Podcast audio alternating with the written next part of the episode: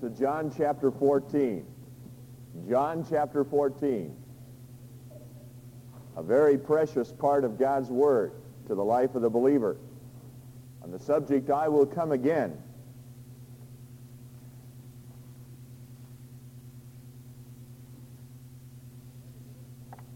You know, there's a little chorus that uh, people sang a long, long time ago. In fact, I think we sang it on Senior Saints Day. And it's based on verse 2 of this text, and it's a simple one.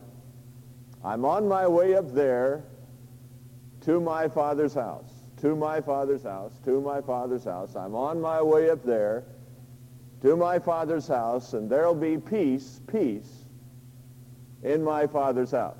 Okay, you ready?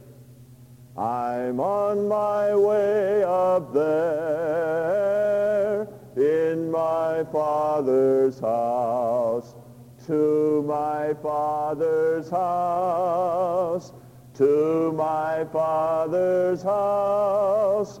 I'm on my way up there to my Father's house. There'll be peace, peace my Father's house. Okay, let's pray. Lord, we thank you that one day we are going up there and we'll be with our Lord forever. We know that your word teaches that we will dwell in the house of the Lord forever. When we think of the moments just before Christ went to the cross, the anxiety in the hearts of those disciples, the fear of his leaving them, and when we realize that he told them on that occasion that he would come again and receive them unto himself, those words are just important to us as they were to them. And I pray, Lord, that they would comfort our hearts to know that Jesus is going to come back. He is going to take us unto himself. We are going to be with him forever. And we thank you for this in Jesus' name. Amen. John 14, beginning at verse 1. Let not your heart be troubled. Ye believe in God, believe also in me. In my Father's house are many mansions. If it were not so, I would have told you, I go to prepare a place for you. And if I go and prepare a place for you, I will come again and receive you unto myself, that where I am, there ye may be also. And where I go ye know, and the way ye know. Thomas saith unto him, Lord, we know not where thou goest, and how can we know the way? Jesus saith unto him, I am the way, the truth, and the life. No man cometh unto the Father but by me. If you had known me, ye should have known my Father also, and from henceforth you know him, and have seen him. Philip saith unto him, Lord, show us the Father, and it sufficeth us. Jesus saith unto him, Have I been such a long time with you, and yet hast thou not known me, Philip? He that has seen me hath seen the Father. And how sayest thou then, Show us the Father?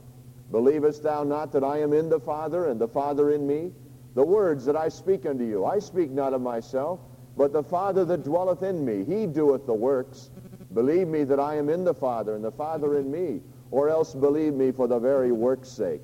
Verily, verily, I say unto you, he that believeth on me, the works that I do shall he do also, and greater works than these shall he do, because I go unto my Father. And whatever ye shall ask in my name, that will I do, that the Father may be glorified in the Son. If ye shall ask anything in my name, I will do it. You know, in the Great Commission, Jesus said that we were to make disciples of all nations, and we were baptizing them in the name of the Father, and of the Son, and the Holy Spirit, and that we were to teach them to observe all the things which Christ commanded. I believe you'll find, if you're careful in your Bible study, that the main issues of what Christ commanded that are involved in discipleship are recorded in these few chapters in John. It's amazing what our Lord taught there that's so vital and important in becoming a disciple of Christ. We're going to look tonight here about this issue of his second coming. And the first thing, in verse 1 to 6, we have the promise of a place. I believe that heaven is a place. The Bible teaches it. There are several things I want you to learn from this passage of Scripture tonight. Number one is the Bible teaches that the promise of a place gives peace to our hearts. Verse 1. Nothing will so settle your heart. He said, let not your heart be troubled. You believe in God, believe also in me. Believe what? Believe that I'm going to prepare a place for you? You know, the word heaven is used 718 times in the Bible. And all the time, both Old Testament and New, dealing with the place God dwells and where his people will be. It describes it in terms of a place. There's a place. But according to our Lord, this is the answer to troubled hearts. In verse 27, he says, Peace I leave with you. My peace I give unto you. In chapter 16, verse 33, he said, These things I have spoken unto you, that in me you might have peace. In the world you shall have tribulation, including waiting in line for gas. But be of good cheer. I have overcome the world. You know the thing that really stopped me short in just looking at this for my own life is that there's really no need, people, for us to be troubled at any time, to be disturbed about anything. The Bible teaches that the promise of a place in heaven gives peace to your heart. Now, if you're restless and you're troubled and you're deeply disturbed, the message you need is that Jesus is coming back. That's what it says. That's the message you need. Are you all stirred up about something? You're worrying? Listen, I got so many things in my mind right now. I need this message. You need that message. You want to have peace? You want to get rid of that disturbance? Then start thinking about the place Jesus has prepared for you. You see, we soon forget that. It goes out of our mind and we get bogged down by all the things we're going, going on in our lives. Whether at home, sicknesses we have, problems at work. Listen, get those out of your mind and remember that Jesus is coming back for you. He really is. Man, there's no peace like that. That's real peace, even in the midst of storm. To know that everything's all right. Jesus knows what he's doing. And one day soon, he's coming back. And it looks like it's getting closer every minute. You know, I don't believe that the signs that are predicted in the Scripture have to take place before the rapture. But I want to tell you, I'm leaning more that way. the way things are happening, I'm leaning more that way to believe that any moment now, Jesus Christ is going to come back. Hey, that's great. Wouldn't it be great if it was tonight? Boy, it sure would. There's a lot of things I got to do tomorrow. I'd just soon not. But it's no cop-out, people. I believe that we really ought to believe that Jesus is preparing a place for us and we're going to be with him. And that's going to bring peace to your troubled heart. The second thing I learned here, oh, and by the way, don't forget 1 Thessalonians 4. When it tells us about the Lord coming back, it tells us to comfort one another with these words.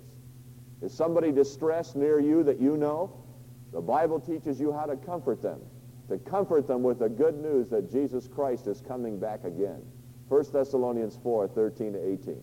Secondly, this promise of a place involved and involves preparation by Christ, according to verse 2. It really struck me, and I'm sure you've heard before by different others speaking on this, if you've heard John 14, that it's interesting that God took seven days, or six really, seventh day he rested, six days to make all of heaven and earth and everything that is in them. But Christ says, and the text would reveal, that he is preparing a place until the time that he comes back again. He's continually doing it. I wonder what that place looks like. Well, we already know a little bit about it. I believe that he is referring to the New Jerusalem. Some don't. I believe he is. The New Jerusalem is clearly described in Revelation 21 and 22. And all of its beauty, I'm sure, the way John was expressing it in his language at his time, for God took him in the spirit to actually see it in the future, but John was merely expressing it in the best way he knew how, and yet his words were inadequate. Christ is preparing a place for us, and remember that he's God Almighty. It's amazing to realize that. Now, we read in verse 2, he says, In my Father's house are many mansions. The word mansion is simply dwelling places or abiding places. I like the little word many. That means there's lots of room there. Many dwelling places. God's not going to run out. There's one for you. There's one for me. Everyone is going to be included who believes in the Lord Jesus. But I thought about this little phrase, my father's house, and I wondered, in the Old Testament, was it true of the Jews that they knew that God had a house and a place somewhere? Was Jesus telling them anything that was new or different? I don't think so. He was reminding them of that which the Old Testament taught. I found scores of passages, some of which are more familiar to you than others, but like Psalm 23, 6. Surely goodness and mercy shall follow me all the days of my life, and I will dwell in the house of the Lord forever. And old Solomon, when he dedicated the temple over there in 1 Kings 8, he told the people, listen, this is beautiful, this is fantastic, but I want to tell you, there's another place where the Father is dwelling that's not limited to this place. Yes, there is a Father's house. There's an actual place where the Father dwells, and the Bible teaches that Christians are going to be there someday. And I believe that. Third, in terms of the promise of a place, and wonderfully so, it includes his presence forever. It includes his presence forever. Forever. Verse 3, Jesus said, If I go and prepare a place for you, I will come again and receive you unto myself, that where I am, there ye may be also. That's a great verse to memorize. Couple of things there. Number one, his return is predicted. No question about it. He said, I will come again, which means his own veracity is at stake. Was he telling the truth? I will come again. Frequently, people on prophecy mention that all prophecy would break down if Jesus Christ, in any sense, was not telling the truth. All of the great predictions of the Old Testament, as it were, are now culminated in one statement by our Lord to his disciples before he went to the cross. He reassured them that everything it said was true. I will come again, a second time. Did you know the whole doctrine of the second coming of Christ is built on that phrase? I will come again. Christ predicted his return. Now, I don't know what you believe it, that Jesus said was right. I hope you believe everything he said was right. Maybe you believe that he saved you from sin. You believe that your sins have been washed in the blood of the Lamb. You believe you have eternal life. Then certainly you ought to believe his words, I will come again. The thing that struck, struck my mind again this week was how important the testimony of Christ is to my confidence that that's really going to happen. Jesus said it. It wasn't just said about him, although there is much about him. But Jesus, my Lord and Savior, says, I will come again. And everything you believe is based upon the truthfulness and the character of Jesus Christ. He's coming back. And we ought to hold that dear. We ought never to let those words leave our ears. I will come again. Nothing could be more reassuring to a group of men who were facing the issues of cro the cross and his departure. I'm going to come back. And it reminds me in Acts 1.11 when he did ascend into heaven, the angel said to the disciple, this same Jesus who is taken up from you into heaven shall so come in like manner as you have seen him go. And I believe that was on the mind and heart of the Apostle John when he concluded the revelation. He who was there and heard Jesus say, I will come again. He told us that the Lord is going to come quickly, and he ended his book with a prayer. He said, even so come, Lord Jesus. I wonder if you have ever looked at that as the example for all believers everywhere as to what our hearts ought to really desire. John, at the close of his life, had one prayer in his lips. Even so come, Lord Jesus. He wanted that more than anything.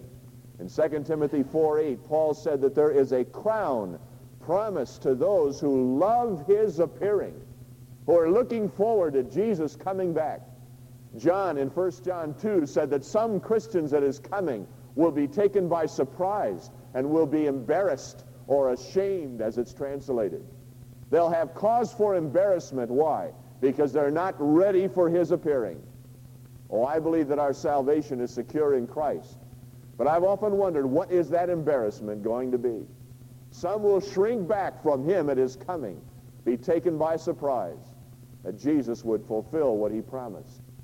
Even so, come, Lord Jesus. Does it mean that to you? This includes the promise of his presence. Secondly, first was his return is predicted. Secondly, the Bible teaches that he's going to receive us unto himself. His receiving us unto himself And there's a very precious word here in the Greek language, verse 3. I will come again and receive you unto myself. The word receive is a compound word, one meaning to take or receive, and the other a little preposition alongside of. That really thrills me. Jesus Christ is going to take me, and he's going to take you, if you're a believer, alongside of himself, and he's going to be with us forever. Alongside of him. And I found this usage very precious again as I turned over to the Olivet Discourse. Will you take your Bible? Turn, please, to Matthew chapter 24. I found the same word in an interesting passage by way of application to all of us. Matthew chapter 24, the Olivet Discourse. I can hardly wait to preach tomorrow morning. Now, I know it's tonight, but I can hardly wait. I'm going down to one of the uh, highfalutin city clubs tomorrow, and they asked me about six months ago to give me a title, and so I gave them the title, The Signs of the Times. And uh, I'm going to preach about prophecy to these people tomorrow. They don't know what they're getting into. into. I probably will never get a chance to go back, but I figure we might as well give them both barrels. And I'm anxious to get down there and talk to them about the signs of the time. We're going to preach from Matthew 24. But just a little neat note for you who know Christ. In Matthew 24, verse 36, he says, Of that day and hour knoweth no man, no, not the angels of heaven, but my Father only. But as the days of Noah were, so shall also the coming of the Son of Man be. And then you remember the story. He illustrated it by the flood. Now, according to verse 39, they didn't know until the flood came and took them all away. Now, those who were taken away were obviously taken into judgment. And it's interesting that the Greek word there, and you'll pardon me for referring to it, but it's important, is not the word to take alongside of when Jesus said, I'll come again and receive you unto myself. It is not that word. This word take is used when, used when people are taken in judgment. And so he said, the flood came and took them all away. So shall also the coming of the Son of Man be. Now look at verse 40. Then shall two be in the field. The one shall be taken and the other left. Two women shall be grinding at the mill. The one shall be taken and the other left. What's the word taken there? It's the word over in John 14, 3. Will be taken alongside of. Now, if you're following, if you're a student of prophecy, then you know Matthew 24 and 25 is about the tribulation period. It's about Jews and the tribulation. And it's speaking about the judgment of God in the tribulation and likening it to the flood. Now, Noah and his sons and their wives went into the ark before the flood came perhaps a picture of the rapture of the church of Jesus Christ who won't experience judgment on earth. But the flood came and took them all away, namely in judgment. Now the question is, when two are in the field, one is taken. Are they taken in judgment and one left to go into the millennium? Or does it mean taken to be with the Lord and one left to go into the judgment which takes them away? I don't know what the full meaning of it is, to tell you the truth. It's a much debated subject. But I think there's a key in the very words that are used in the Greek language. They're not the same. When the flood took them away, it was taken judgment. But when the two are in the field, one taken, it's the word to take alongside of. And that's what Jesus said in John 14, 3, I'll come again and take you alongside of myself. So I believe by application, verse 40 and 41 refers to right now, before the rapture. Two, will be in the field. Two will be working, grinding at the mill. But one will be taken alongside of Jesus, and one will be left to face the judgment of the flood in the future, the judgment of the tribulation. Which reminds me of this, that those words in John 14, 3, I'll take you alongside of myself, as beautiful as they are, as wonderful in terms of assuring us of his presence, there's also an awesome note there that if you aren't ready to go, brother, there's no time for you to reevaluate it when he comes.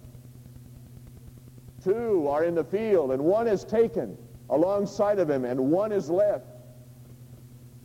And I believe we need to understand the urgency of that. If you don't know in your heart right now that if you would die and you would be with Christ in heaven, you don't have that assurance, listen, do not accept the devil's lie, which I hear so much that I've got plenty of time. The only time you have is now. Procrastination is a dangerous sin. Don't put off what you know is a necessity. When Christ comes, he comes, and it's too late. I've often dreamed from time to time, especially when I'm preaching on prophecy, about what would happen if the rapture happened while we were preaching in a service.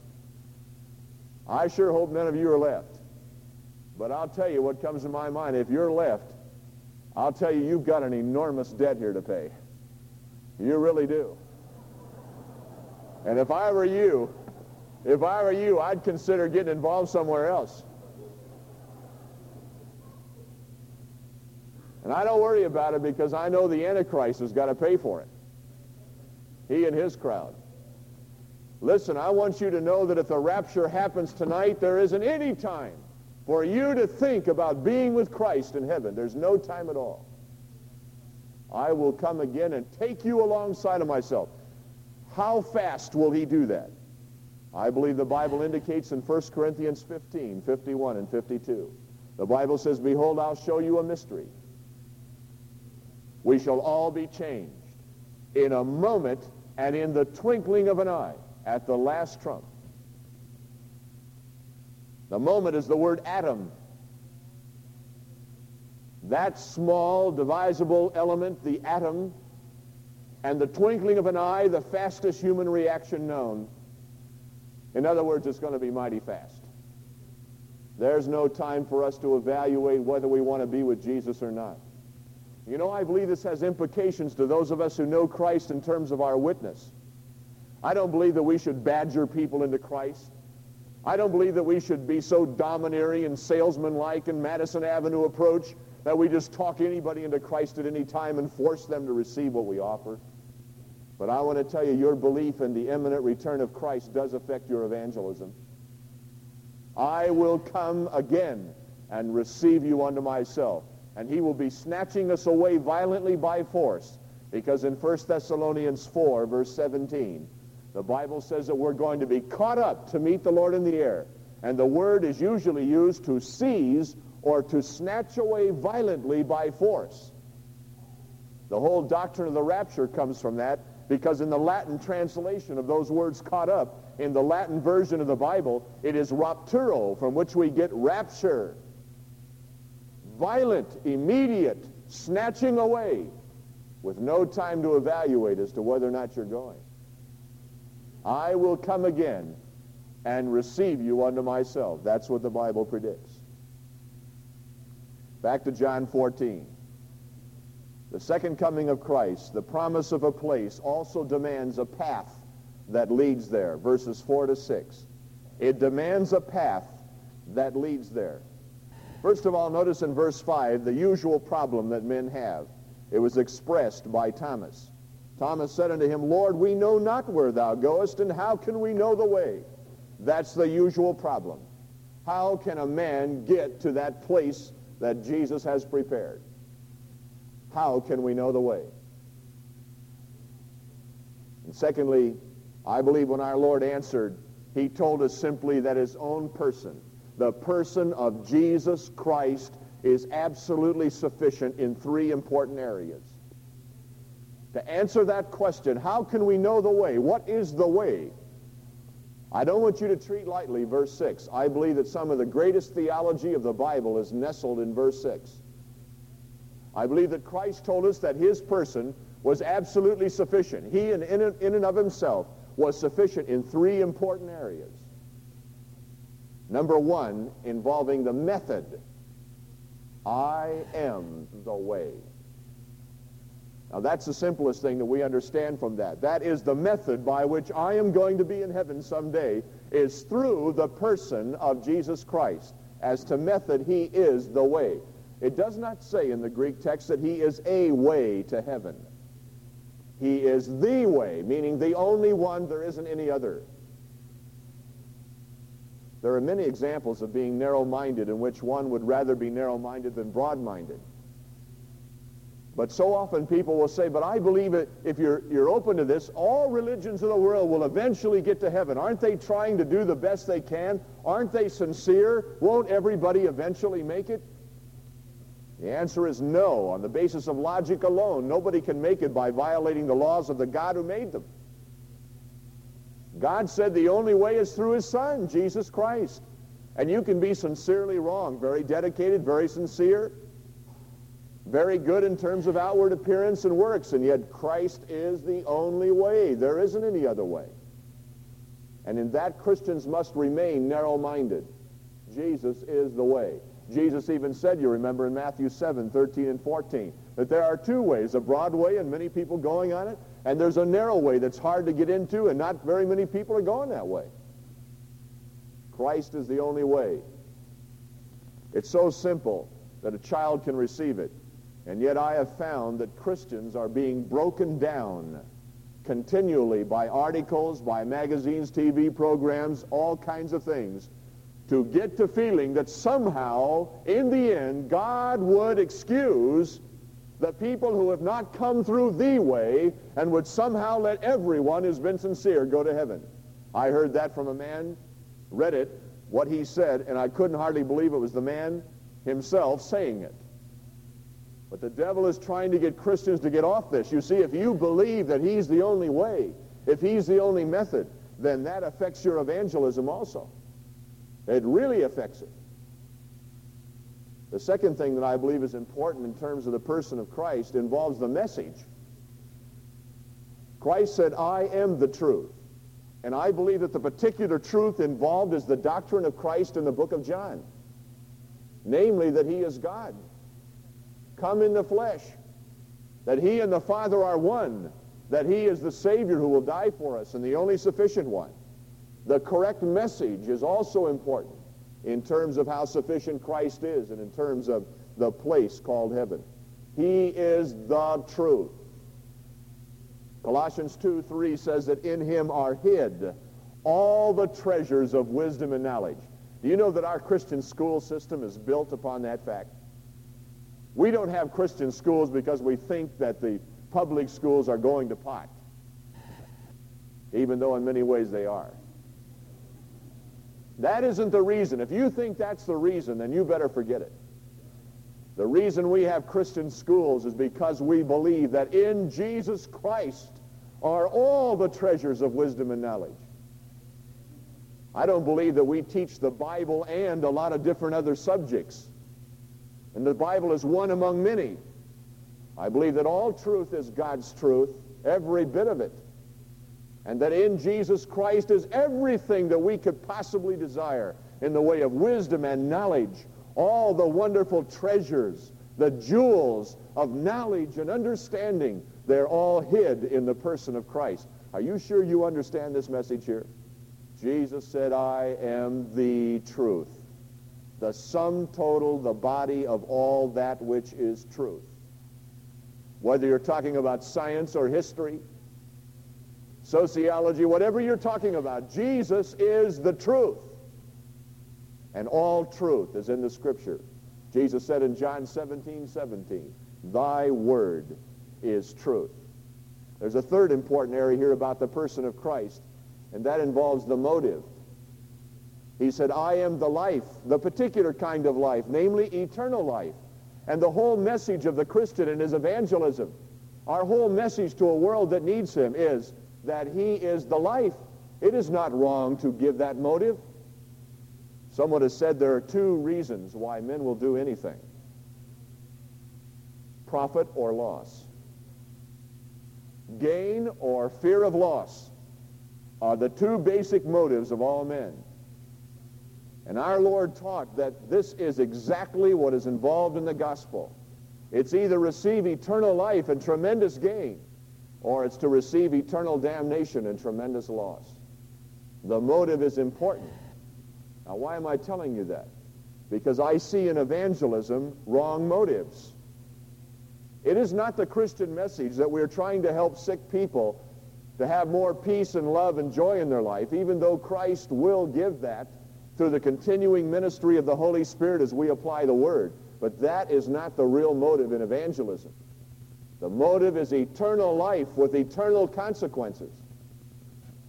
And unless we believe it, we'll be lost forever. Jesus said, what does it profit a man if he gains the whole world and loses his own soul? It's very important. Now, secondly, in verses 7 to 12, first was the promise of a place. Secondly, we've got the promise of power, almost beyond our wildest imagination. Because Christ summarized this section by saying, greater works, verse 12, greater works than these shall he do. The one who believes on him is going to do greater works than Jesus Christ himself ever did. What is the meaning of that? First of all, in looking at this promise of power, there are three things upon which it's based. Number one, it is based on the revelation of the Father in Jesus. There is no power for us unless we understand that the Father is revealed in Jesus. He is in him and Jesus is in the Father. All the attributes of God the Father are Christ. They belong to him.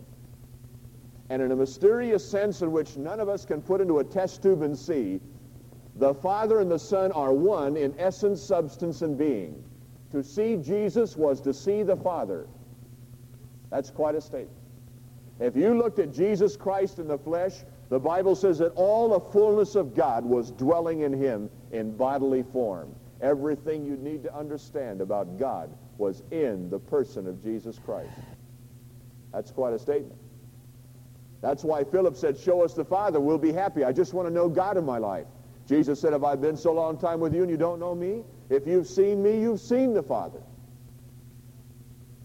I know of no doctrine that so deeply affects those who are on the borderline of Christianity than the fact that God is both Father and Son and Holy Spirit. That all three of them are God. All three of them have the same attributes and abilities. And yet they are separate in personality and function. The triunity of God is very important. You see, that's very important to me because the Bible teaches that God is in my life. All the fullness of God dwelt in Christ bodily. And the Bible teaches that now God is in my life in the person of the, of the Holy Spirit.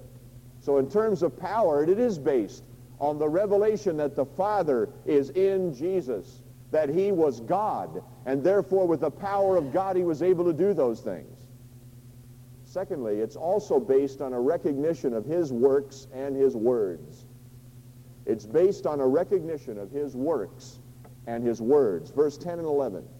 Jesus said, do you believe that I'm in the Father and the Father in me? Well, the words that I speak, I'm not speaking of myself. The Father that dwells in me, he does the works. Believe me that I'm in the Father and the Father in me, or else believe me for the very work's sake. The point is simple. No one could have done what Jesus did unless he were God. Now, mind you, there was al there's always been the problem of demonic manifestation of miracles. There has always been the problem of charlatans trying to perform the same thing Jesus did. But in scope, in extensiveness, in the totality of what Jesus did, no one has ever duplicated in the history of the world, including the apostles who had somewhat of the same power. No one. John said, if all the signs and miracles that Jesus did were recorded, the world could not contain the books. Do you believe the Gospels when it says on one occasion that the multitudes who brought their sick and disabled to Jesus, that every last one of them was healed? We only have a few instances of healing in the Bible that Jesus did. And yet there are little statements along the way that show us that he healed scores and scores and scores of people. Nobody was able to do the scope and the supernatural character of the totality of his miracles except God in human form, namely Jesus. No one. Which makes his remark in verse 12 all the more amazing. In what sense, then, can those of us who believe in Christ do greater works than he? And that's the third thing about this promise of power. It's based on our relationship to Jesus Christ. The text says in verse 12, He that believeth on me. It is faith alone in Christ that results in the greater works. In other words, I have a promise here in this text that's based upon my position. If I believe in Christ, I can do greater works than Jesus. Now, greater in what sense? Certainly not greater in supernatural character. Certainly not greater in the sense of healing. What man alive, be he apostle or other, who had the gift of healing, what man alive could have ever claimed that he did more than Jesus? It isn't greater in that sense. In what sense then is it greater? I believe that what Jesus is speaking about, he expands on in the same section. And that is the ministry of the Holy Spirit in the lives of the believers in terms of the extensiveness and scope of the believer's ministry in winning others to Jesus Christ. For Christ never in all of his life won people to himself that believers have in church history won to Jesus Christ. Did you know that? What our Lord is talking about is the witness of the believer. And that's why there's so much discussion here about the Holy Spirit's work in believers' lives. Christ did many miracles, but few believed. The sum total of all those believed, how many were there? What about the disciples themselves? Some argue as to whether they ever believed until after Pentecost. Who knows? But very few believed, yet through his children by faith through the body of Christ, the church, hundreds, thousands, millions have come to know Jesus Christ over all the nations of the world, and the greater works are being accomplished every day. That is what I believe is the meaning of that term. We have tremendous power, people. You know, Jesus said, because I go to my Father, verse 12, you will do this. The point is, he goes to the Father, and then the Holy Spirit comes indwelling people, which he never did in all the history of the Old Testament, indwelling them permanently, abiding in them forever, and producing power through their life that will result in belief. No more priests to go through. No more prophets receiving direct revelation and telling the people what to do. Now every believer a priest, every believer a prophet in that sense, declaring God's message in the power of the Holy Spirit. I wonder, do you believe that for yourself? Acts 1.8 says, But you shall receive power after the Holy Ghost has come upon you. And you'll be witnesses unto me, both in Judea and in all Jerusalem, and in Ju Jerusalem, Judea, all Judea and Samaria, and unto the uttermost part of the earth. Tremendous promise. Do you believe that God's given you power like that? Do you believe God's given you power to do greater works than Jesus did? And what are you doing about it? The power of the Holy Spirit is a tremendous promise and it lies resident in the heart of every believer. It's resident there, and he's dwelling there, and he's got all the power in the world that you need for witness. The Bible says about those early believers, even when their leaders were in jail, that they met together and prayed. And when they prayed, they prayed for boldness. And they were filled with the Holy Spirit, and they spake the word with boldness. And with great power, they gave witness of the resurrection. If there is one great lack in your life and in mine, it is our lack of confidence in the power of the Holy Spirit to believe that God Almighty is indwelling us and producing his power. And closely related to that is the third promise here in verse 13 and 14, and that's the promise of prayer. Very closely related to it. Again, we're talking about the principles that we should teach in discipleship. Our Lord's instructions were very important before he went to the cross. They are the heart of what it is to be a disciple. And involved in that is the issue of prayer. The promise of prayer, verse 13 and 14. Let's look at it carefully. Whatever you shall ask in my name, that will I do. That's related, you see, to the power issue that he just mentioned. That the Father may be glorified in the Son. If you shall ask anything in my name, I will do it. Three things there I want you to see. One, the pattern for prayer is specifically stated by Christ. He says, whatever you shall ask in my name. Now, I don't believe that simply means that every time you pray, you'd say in the name of Jesus Christ. I believe it does mean that, but not merely mean that. To pray in the name of Christ is to pray upon his authority. When you have the phrase upon the name of Jesus Christ, it deals with his authority. And again, you have to come back to state, well, who is he? What does his name mean? Jesus, Lord Jesus Christ. He is the Jehovah of the Old Testament. He is God manifest in the flesh. And upon the authority of that name, I pray. I don't know if God will speak to your heart to that phrase as he's doing in mine, but I hope that he will, that we will all sense that maybe our pattern of praying is incorrect because we are not praying upon the authority of the person of Jesus Christ. What an issue. That is the pattern of prayer. Upon his name, I am to pray. Secondly, I would like you to notice the purpose of prayer according to what Jesus said. He said in verse 13 that the Father may be glorified in the Son. That's the purpose of prayer, to glorify God. Paul wrote in 1 Corinthians 10.31 that whether we eat or drink or whatever we do, do all to the glory of God. Certainly in prayer, wouldn't you think? And yet as I studied that, I began to write down, it was easy because I have a prayer list, I began to write down what I was praying for. And then the little problem of introspection. Am I praying these things that the Father may be glorified in the Son? There are so many things that I want God to do, and I keep asking him for them.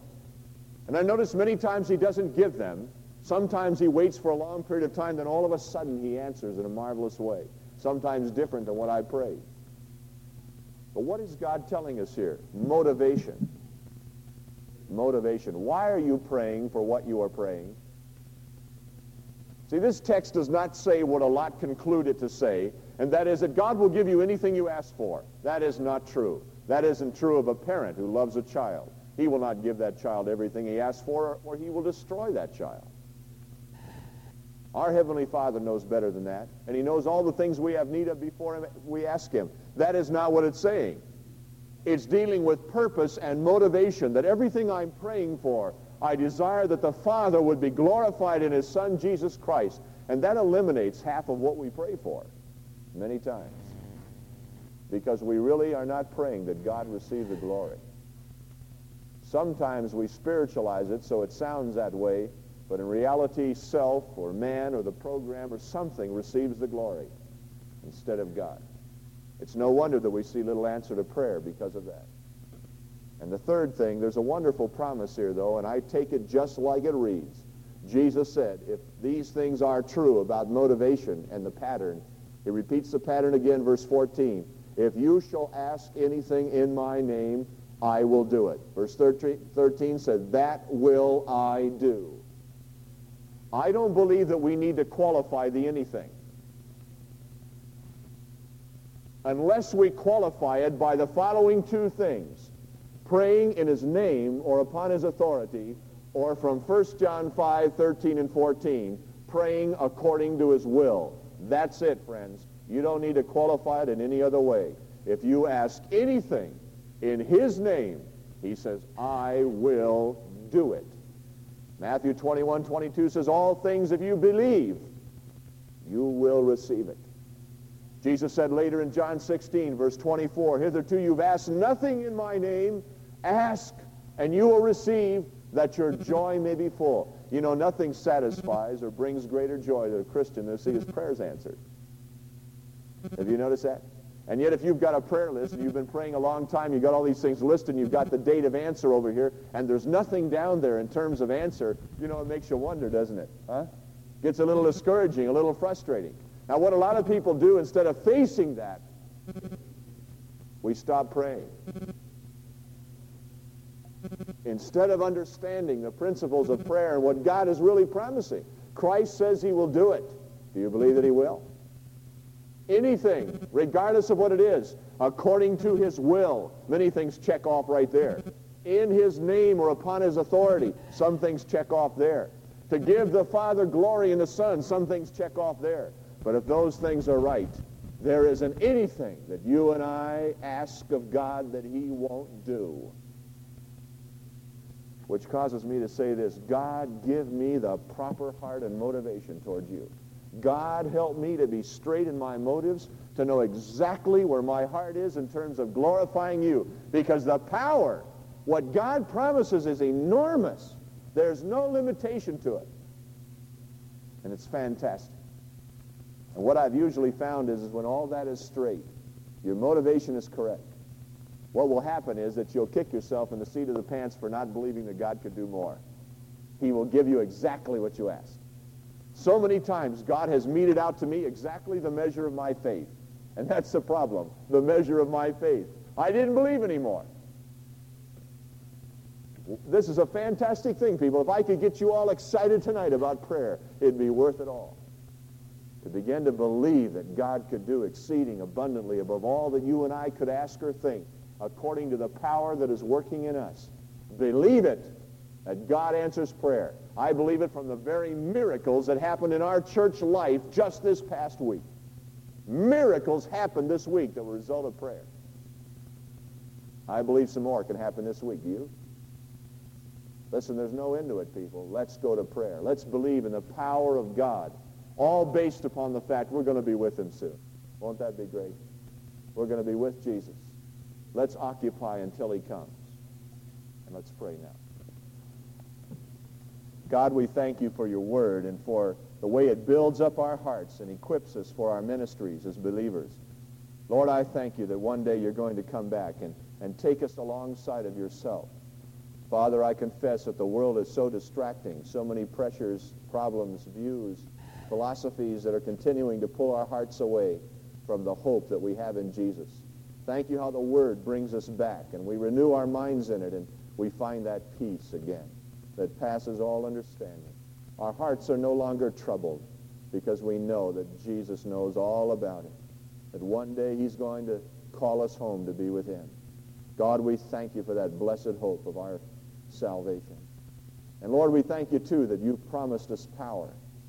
Father, I think how weak is my faith in you. How futile my efforts in trying to serve you when you have promised such tremendous power. That the Holy Spirit of God would be sent as the other comforter to equip the believers so that the extensiveness and scope of their ministry and reaching others would be far greater than even Jesus, our Savior. We're amazed at that. But we see that church history has recorded the truthfulness of that. And God, we pray that it will not stop with this group of people. That each of us might be concerned about reaching our world of influence, the people that we know. That we might recognize that God's power is able to do more than we could ever dream. And God teach us the power of prayer. Oh, Father, I would pray that you'd lay upon all of our hearts right now our need of prayer. We can't operate without you. And you told us if we would pray to glorify you in the Son, if we would pray in your name and according to your will, that you'd do whatever we ask.